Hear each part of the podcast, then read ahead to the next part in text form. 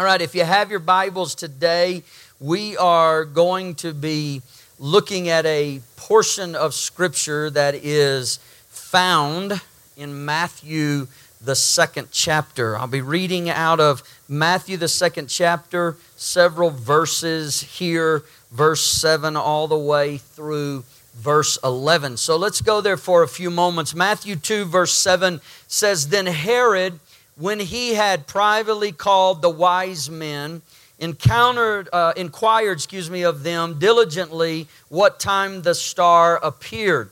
And he sent them to Bethlehem and said, Go and search diligently for the young child, and when ye have found him, bring me word again that I may come and worship him also. When they had heard the king, they departed, and lo, the star which they saw in the east went before them till it came and stood over where the young child was.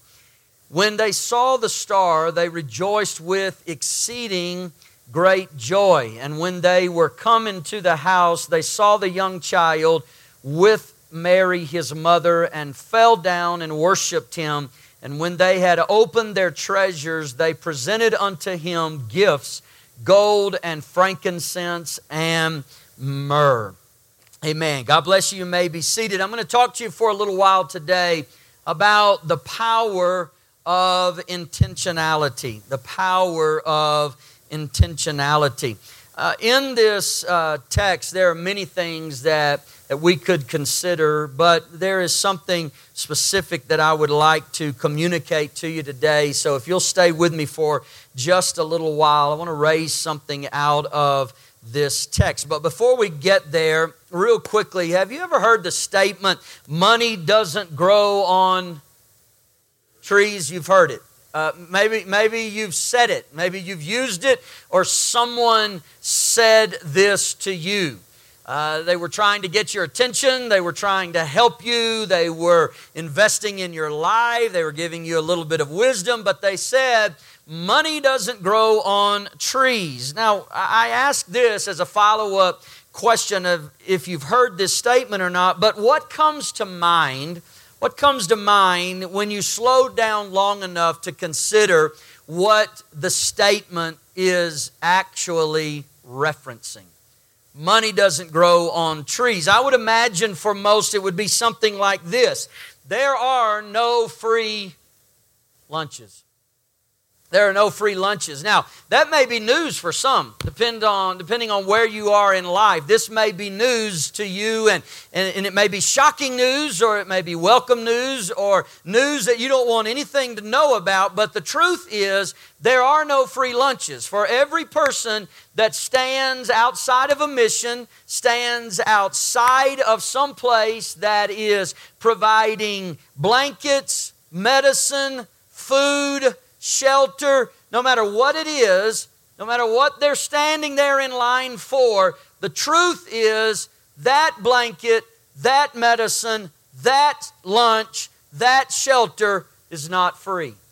Now, to them, it may be free, but somewhere, someone made contributions, someone invested, someone took up the cause, someone believed in the mission and said, Yes, I want to be a contributor and make this available for people who cannot acquire on their own. And so we say there's a free meal, there's a free lunch, there's free shelter, there's free medical care. But the truth is, somebody paid for that and it wasn't free.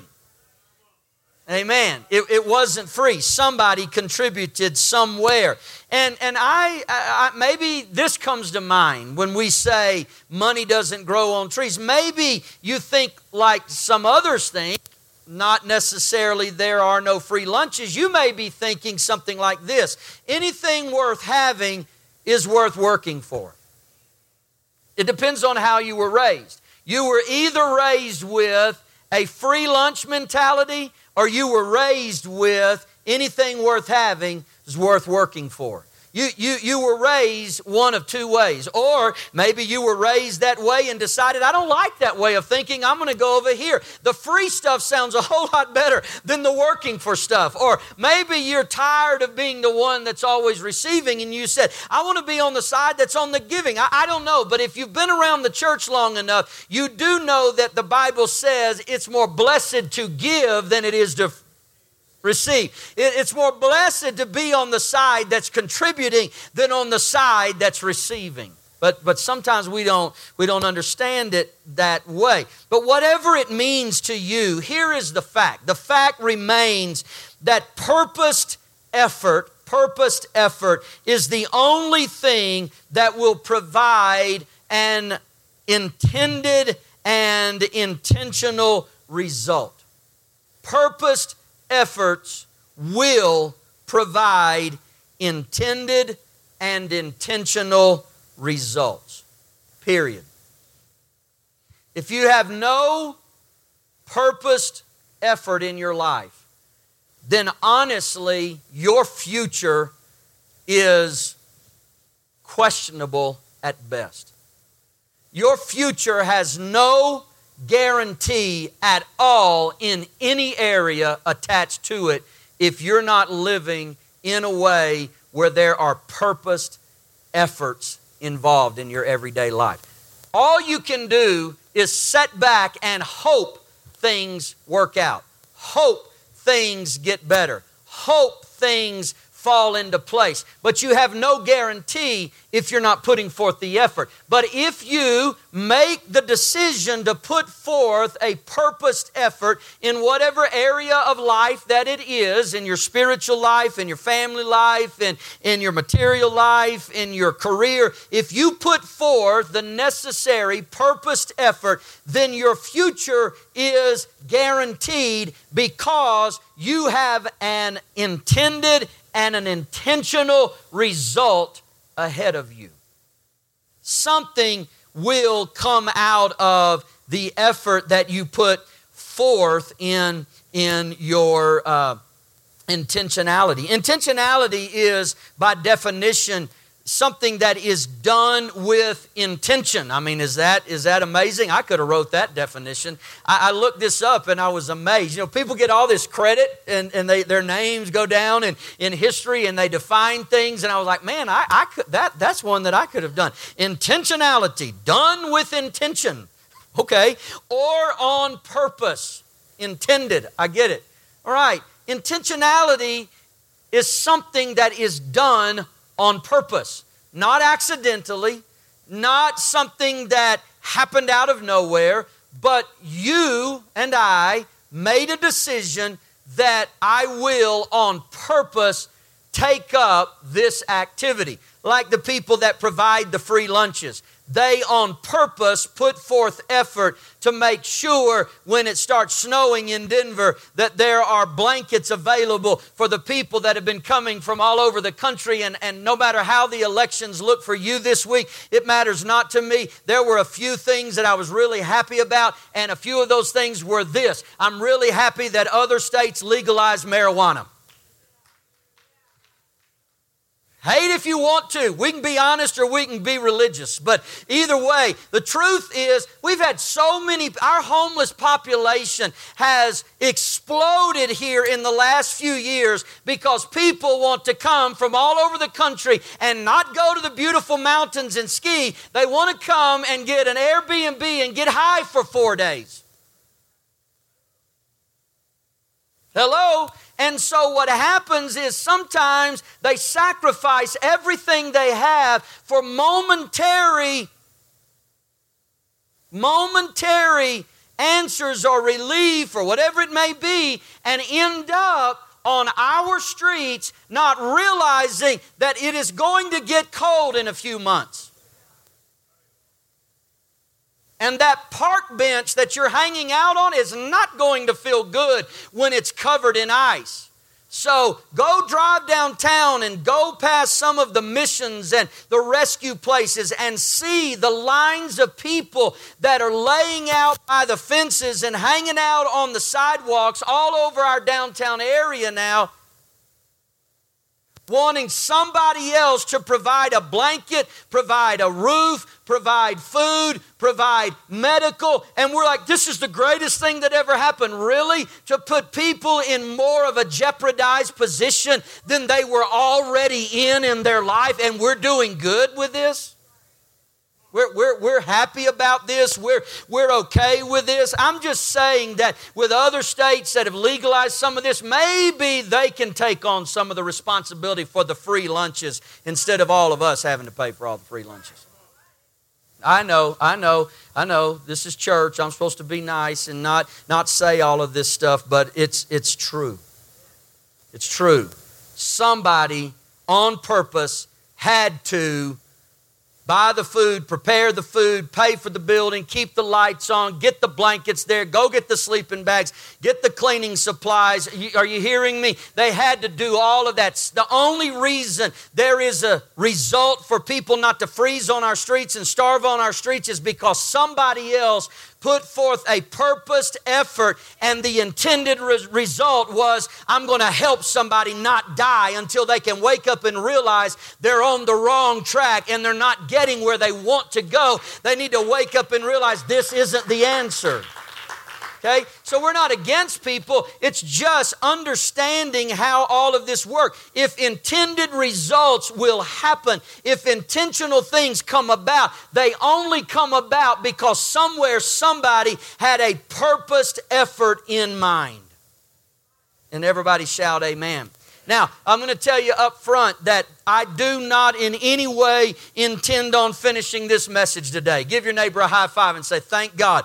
I, I thought we were going to be here all day. Amen. No, no, I'm going to let you out before too long. So I'm not going to finish this message today. In fact, I'm going to finish the second half. I'm going to preach the second half. I'm coming back to this. Everybody say, When, Pastor? Not next week, not the week after that not the third week or the fourth week or the fifth week. I'm going to come back to this six weeks from now on December the 23rd. So if you want the second half of the message, you got to hang with us for six weeks, or you have to at least come back on Christmas, or you're not even going to know the rest of the story. I mean, it's like the biggest Paul Harvey letdown that you have ever experienced in your life. Page two. So, anyway, it's just, it's just, it's one of those deals where I don't plan on finishing it today, but I do purposefully intend on putting forth the effort to finish it on December the 23rd. So there's, there's, there's a result. You'll have to come back. Now, the, the events, and I think this, this is obvious to you, from our text, the events surrounding the birth of Jesus Christ, they hold great intrigue for, for those of us who are of the Christian faith. Those that are not of Christian faith, they don't really think much about it. It's just materialism and it's just about the holidays and vacations and fun and things. But for us that that, that claim Christianity, the birth of Jesus Christ is, is the centerpiece of all humanity and history of humanity because it's in the birth of Jesus Christ that we deal with the incarnation. And the incarnation is possibly the greatest subject in the entire Bible. It, there, there, isn't a, there isn't a subject that, that supersedes the incarnation. It's the incarnation that makes sense of the whole thing. If, without the incarnation, this is just uh, take it or leave it, confusing opinions, base it here. But with the incarnation, it ties up all of the loose ends and it brings everything together right there that God was made flesh and dwelt among us. Hallelujah. The incarnation, the, the birth of Jesus Christ is the centerpiece of all history, human history.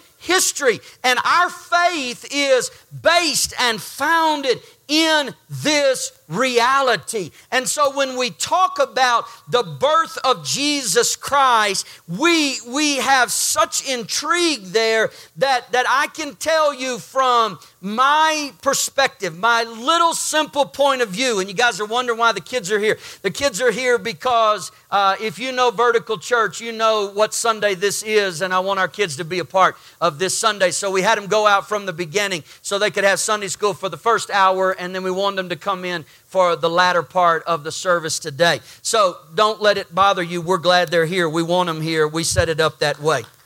Amen.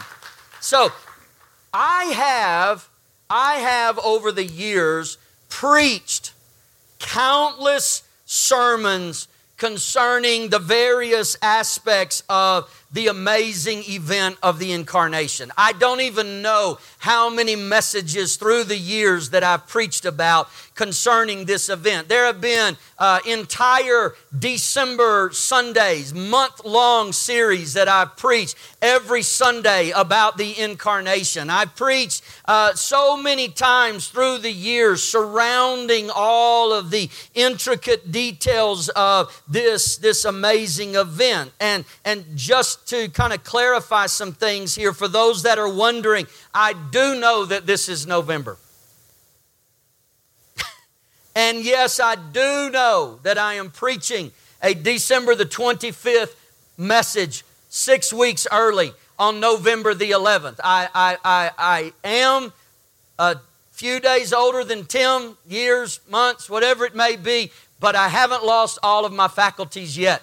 I was with some friends a few days ago that I haven't been with in a while, and we were laughing at a campsite when my buddy was saying, all right, I'm going to bed. I got to take my ears, my hearing aids out. I got to take my teeth out. And he has a breathing machine. And, and I was teasing him about all this. I'm like, man, you are getting old. What is all this stuff? You're taking this off. I mean, you get old and have to start detaching your whole body. It's like it's it's like one of those Mr. Potato Heads. You know, you you during the day you got all of this disguise on and everything's good. And then at night your loved one pulls everything apart, takes everything off, and you're laying in the bed, Justin, just like like a potato. that's it. That's, that's old age. That's the future, and that's where we're headed. But I do know I'm not there yet. I haven't lost everything. And, and I do know this this is November, and it's not December.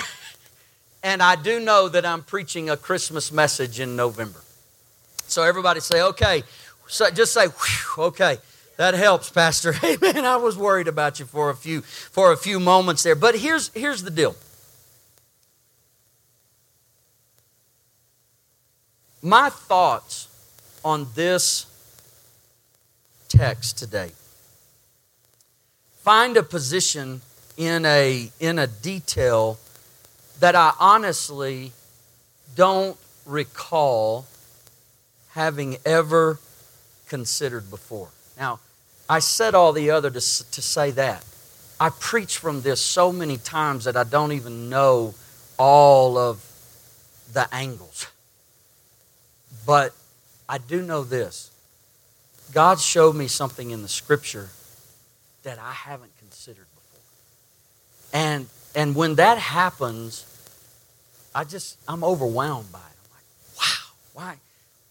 It may not have the same effect on you, but it, but it does to me. The Bible said Herod, just, just for a little uh, history here, we know that it most likely wasn't the way our dramas portray it, okay? That all of these events happened at the same time and they were all hanging out at the manger and all of this stuff and wise men. We know that, that this was a this this was a protracted amount of time and and could be possibly in this text that we read, this could have been fulfilled over maybe a 24 month period of time. It, it could be that Jesus was around the age of two, a young toddler, not just this little infant in a manger when these men show up. Whether it was or not is beside the point. I just want to let you know that sometimes when you read the text and you see the way things are uh, put into drama, it isn't always that way. And so coming back to have a little bit of understanding of the scripture is always good, but it's not a heaven or hell salvation kind of deal. It's just interesting information. So Herod meets with, and, and, and he meets with, as the Bible says, wise men. He brings wise men in. He didn't, he didn't bring in people with with no understanding or knowledge or he brought in men that had notoriety. He brought in men who who um, had recognition. He brought in men who had experience men that were trained men that uh, as the old saying says they had corn in the crib these, these were men who were not just uh, newcomers showing up, but he calls wise men and he, the Bible said, this, this is the word that's used, he diligently pressed on them. He, he questioned them. It, it wasn't passive, it wasn't quick, it wasn't just a fleeting, if you will, moment, but, but Bobby, he took the time to ask them specifically. Here is Herod, a figurehead of power and political control in the day, looking at men in his cabinet, in his kingdom. And he isn't, David, just letting this slip by, but he's diligently saying, You saw what and what happened to you, and you have to give me every detail. Don't leave anything out. And Herod is pressing in diligently, the Bible said, to these wise men about this star and what was going on. And he's not giving them a way out. And then he tasked them you go to Bethlehem, you go and find who this is. You go find what this is all about. Because I, uh, the way I understand it, is this may be a leader of another people. This may be the threat to my power. This may be the individual that becomes the figurehead that undermines everything that I'm built on. And this is not something we can let go. It would be Eh, better if we can take care of this now than it would be us take care of this somewhere else down the road. You have to understand how important this is. And He's on them, He's pressing them, He's diligent with them. And the Bible, it, it says it this way He inquires of them about that star. When did it appear? And He sends them to Bethlehem and He said, Go and search diligently. Here's the, here's the, here's the, the second part is that I, I want you to go search diligent in Bethlehem like I have questioned and acquired of you diligently. I want you to take the same intensity. I want you to take the same measures. I want you to take the same level of importance that I've taken to question you about this star. I want you to carry that with you to Bethlehem and don't leave one stone unturned. Don't leave one question not asked. You go there and find out what this star is about and who that person is and what that baby represents. You go there because you have to understand this is everything our kingdom is built upon. And if you drop the ball, we will struggle in the future. And so you have to go there and diligently find out what this is all about. Huh, that's amazing to me. And he said, And when you have found him, bring me word again that I may come and worship him. This is interesting. How, how Herod wanted, it's, it's human nature. We want everybody else to do the hard work.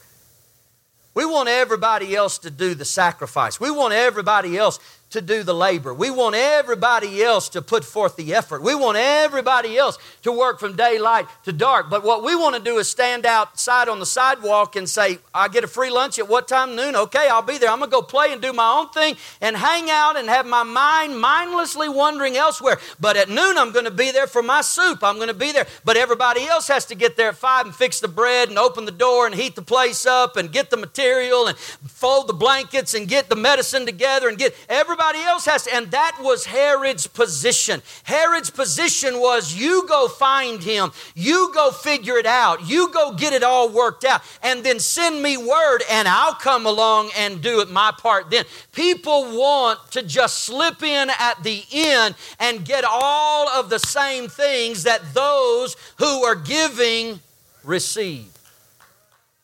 It's the spirit of Herod. He wants something for nothing. And, and, we see it being played out in the scripture. He said, Bring, bring me the word, and I'll come and worship him also. They heard the king, they departed, and lo, the star which they saw in the east went before them till it came and stood over where the young child was. Notice it didn't say the infant or the newborn, it says the young child, so it leads us to believe that some time had elapsed here. They come to where the young child was. When they saw the star, they rejoiced with exceeding great joy. And when they were coming to the house, they saw the young child with Mary, his mother. And notice what the Bible said they did. They fell down. Okay, think about it for a moment. I've taken the time try to develop this a little bit. Here is wise men that are chosen and sent on a mission to go somewhere else. It wasn't out of the ordinary for them to go on a mission like this and bring gifts of honor to the dignitary that they were going to see or that they would encounter. And so, in truth, it is what was expected. If they had gone on this journey without bringing gifts of honor, it would have been a disgrace to them and their king and their kingdom and everything that they represented. If they would have showed up with their hands empty, if they would have come into the presence of another king, come into the presence of another powerful political person, they had to go there in a in, with a measure of respect. And so they're carrying with them gifts to, to present once they arrive. We understand this, we see this, but but I don't think that that they realized what was going to happen when they got there. Here's what happened when they walked in and they saw the young child and they saw his mother Mary. The Bible said they fell down. The first thing that they did, notice this, they're representing another king, they're representing another kingdom, they're representing another power. They're, they are there on a mission by the authority of someone else. And when they come into the presence of this one that was just a young child, child. They were so overwhelmed that they had to forget about the mission that they were on and they fell down and began to worship one that was greater than what they represented, greater than the task they were given, greater than the person who had who had, who had in, in effect pushed them toward the journey. They fell down, and the Bible said the second thing they did is they began to worship him. That is so incredible to me because the right way to approach Him has always been and will always be first by submission. They fell down before Him, amen, and they surrendered, if you will. And second, it's always about worship and it's always about honor. If you're ever going to approach Him, you have to approach Him through submission and you have to approach Him through surrender. And when you've approached Him that way, the next thing that will begin to happen in your life is a spirit, if you will, of worship will well up within inside of you. And there will be nothing other that you can do than honor Him. They fell down, they surrendered to Him, and they began to worship Him. When you approach the Lord, don't approach Him any other way. He only takes it that kind of respect, if you will, one way and that is surrender. You can't, and I can't effectively worship Him without surrender in our life. You ever seen people that worship without surrender? It turns into a fleshly show. It turns into it's all about me production. Worship that moves the heart of God and truly honors Him is worship that first is preceded by sacrifice, if you will, submission, if you will, surrender, if you will. And when you do that, worship takes on a completely different tone altogether. When you're bowing down in your heart and lifting up your hands at the same time, God is moved by that and He begins to operate in your midst. But when you come hard and indifferent and cold, and I represent Herod, and we're here, and, and it never comes across the way it's supposed to. And so when they see the one, the one that was the reason for their journey in the first place, they couldn't help but fall down and start to worship him. Amen. Now, we see it often at this time of year, and we'll begin to see it even more in the coming weeks. But you'll see marquees and you'll see printed uh, material and advertisements, and you'll even hear it being said Wise men still seek him. Wise men still worship him. It's on church marquees. You'll see it all over the place. Yes, we get it. We know they were wise men. And when they got there, they realized we need to surrender our experience. We need to, ex- we need to surrender all of our knowledge. We need to surrender everything we have to him because he is the one that deserves all. They didn't walk in saying, Look at us, know who we represent, where we're from. You need to respect us. They walked in and worshiped a young child, not someone sitting on a throne, not someone with a great army behind them, not someone with a scepter in their hand, crown on their head, but a young child and its mother. And when they saw him, they were so taken back, they fell down and began to worship him. Wise men do still seek and worship him. And what happens, this truly does change a person's life. And doing this can change your life completely. All right? I'm not even to my message yet, so that's why I'm not preaching all of it today. Okay? I'm only preaching the first half. You have to come back December the 23rd to, see, to, to hear, hear part two. But, but here, here's the deal. You want your life to change? I'll tell you how your life can change completely. It can change by taking two simple steps. One, is in the presence of the King, surrender your life to Him. Surrender. Take everything you are, everything you have, everything you've been equipped with, everything you've been given, everything, and just offer it to Him. I fall down at your feet.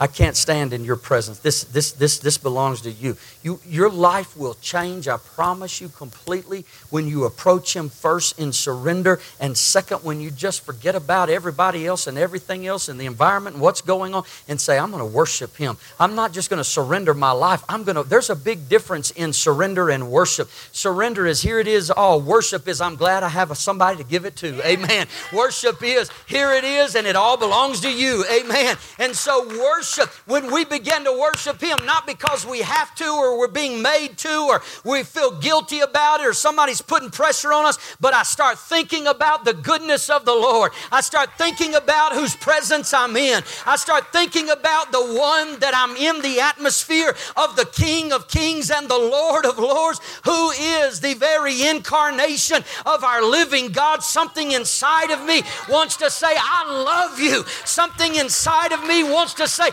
I lift my hands to you. I honor and praise you. I give you glory. You are awesome. There is none that compares. Worship comes out of a surrendered life. And if you try to worship without surrender, it never comes off the same. Never feels the same, looks the same, or is received the same. And so here is where I want to, for a few minutes, direct your attention. And, and, and that is in what they did next. Right? They fell down, they worshiped him, but they didn't stop there. And the Bible tells us that they opened their treasures. This is, this is where a lot of people get it wrong. And that is the opening of the treasures of our life only will come about when we've surrendered and worshiped, and it's the next thing in line. Some people have struggles with the treasures of their life because they're not surrendered. And treasures opened never will precede surrender. And it never will precede worship. But what happens when you surrender and when you worship, the very next thing is the treasures of your life are open. Some people, the treasures of their life are not open because they're not worshiping. And they're not worshiping because they're not surrendered. And when you're not surrendered, you can't worship. And if you're not surrendered and worshiping, you'll never open the treasures of your life to this one that you're not engaged with. It's in the scripture. I'm not making this up. And this is perhaps the most difficult part of the whole process for most people. The most difficult part is opening the treasures of our life. You think surrender's hard? You think worship's hard? It's even more difficult to open the treasures of your life without surrender and worshiping. But once surrender and worship is there, Opening the treasures is just the natural thing that happens, and it's not difficult at all. People find it difficult because the surrender is, is not there. This, this is why, because the Bible says in Luke 12 24, where your treasure is, there will your heart be also. Where your treasure is, that's where your heart is. You can say, "Well, my the, my my my my heart is in the things of God. My heart is in a relationship with God. My heart is in the church. My heart is in Christianity." But if your treasure's not there, your heart's not there. Your treasure may be your job. Your treasure may be your family. Your treasure may be your pastimes. Your treasure may be your hobbies. Your, your, your treasure may be your future. I don't know what it is, but I can promise you this that wherever your treasure is, that's where your heart is. And if your treasure's not here, it doesn't matter how you look, how you act, how you talk, what you represent, how you try to pull everything off and, and let people think you're something. If your treasure's not here, your heart is not here. It's not up for debate. The scripture does not present it in any other way. There's no other option. It's very clear. And here's the thing that where our treasure is, it affects the most life giving source of our being, our heart. If your treasure's not in the church, then your heart's not in the church. And your heart is the most life giving part of your being. And there's no spirituality, there's no growth, there's no maturity. There's, hello, somebody. There, none of that happens when the life giving support is not there. So, so hear me. Surrender and worship aligns one's heart to the things of God. So, treasure is the things of God. And so, if I surrender and I worship, then my heart will be in alignment with the things of God. And the next thing that happens is I open the treasures of my life. But if surrender's not there and worship's not there, then I'm not in alignment in my heart, and so my treasure's not there. Somebody shout, Amen. Amen. amen. And so then the miraculous transpired because when their treasures were opened, the Bible said, what did they do next? They gave gifts. So you don't give gifts without your treasure being opened and the treasure of your life is not open unless you worship. And if you're not worshiping, it's probably because you're not surrendered. And this is a chain reaction through the whole thing. It all starts with surrender. And when surrender takes place, they fell down before Him. The next thing that happened was they worshiped Him. And when they worshiped Him, they opened the treasures of their life. And when they opened the treasures of their life, out of their treasures came a spirit of generosity and they began to give. Some people don't give and do not possess generosity because they have no surrender in their life. And when there's no surrender in their life, there will never be any generosity in their life. Somebody's not helping me today. Say ouch or amen or oh no or whatever, but let me know you're alive out there. Generosity flows out of a God centered life. I'm going to say it again. Generosity flows out of a God centered life. And if you're if God is not the center of your life, generosity will not be there. Don't get mad at the preacher, don't get mad at the Bible, don't get mad at God, don't get mad at the church, don't get mad at this. Get mad at your flesh because your flesh is owning you. You're still owned by Herod that doesn't want to worship and do the hard work. He wants somebody else to go do it and then tell me and I'll come and show up. That's the flesh. The flesh doesn't want to surrender. The flesh doesn't want to give in in. The flesh wants everybody else to do the work, and the flesh wants to line up for the free lunch. But money doesn't grow on trees. Somebody had to get out there and purposefully say, I'm putting effort forth, and this effort that I'm putting forth will have an intended result. And so generosity flows out of a God centered life. You don't have to tell me where you are with God. I'm your pastor. I know that you didn't sleep on the street this week, not eat one meal.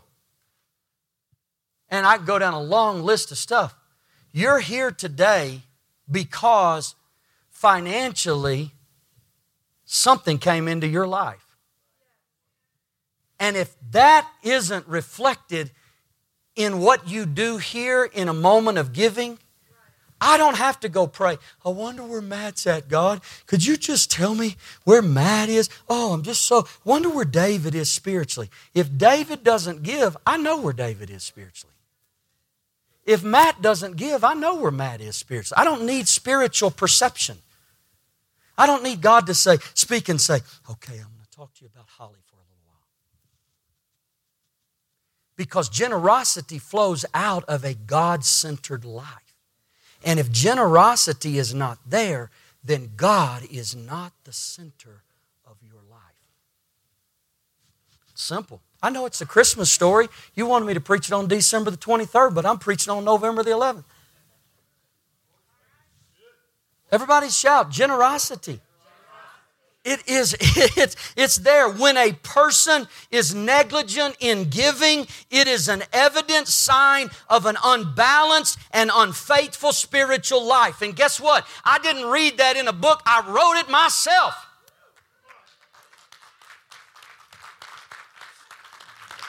Put that on a board and hang it in your house. Paint that up at your next outing and, and put it up. People take all these little quotes, put some of my quotes in your house. If a person is negligent in their giving, it is an evident sign of an unbalanced and an unfaithful spiritual life. It's a telltale sign. You cannot be God centered, living a spiritual life, and be unbalanced and unfaithful in the area of giving. It does not happen that way. Never will, never has. Doesn't. It doesn't. So the Bible said they opened their treasures and they gave gifts.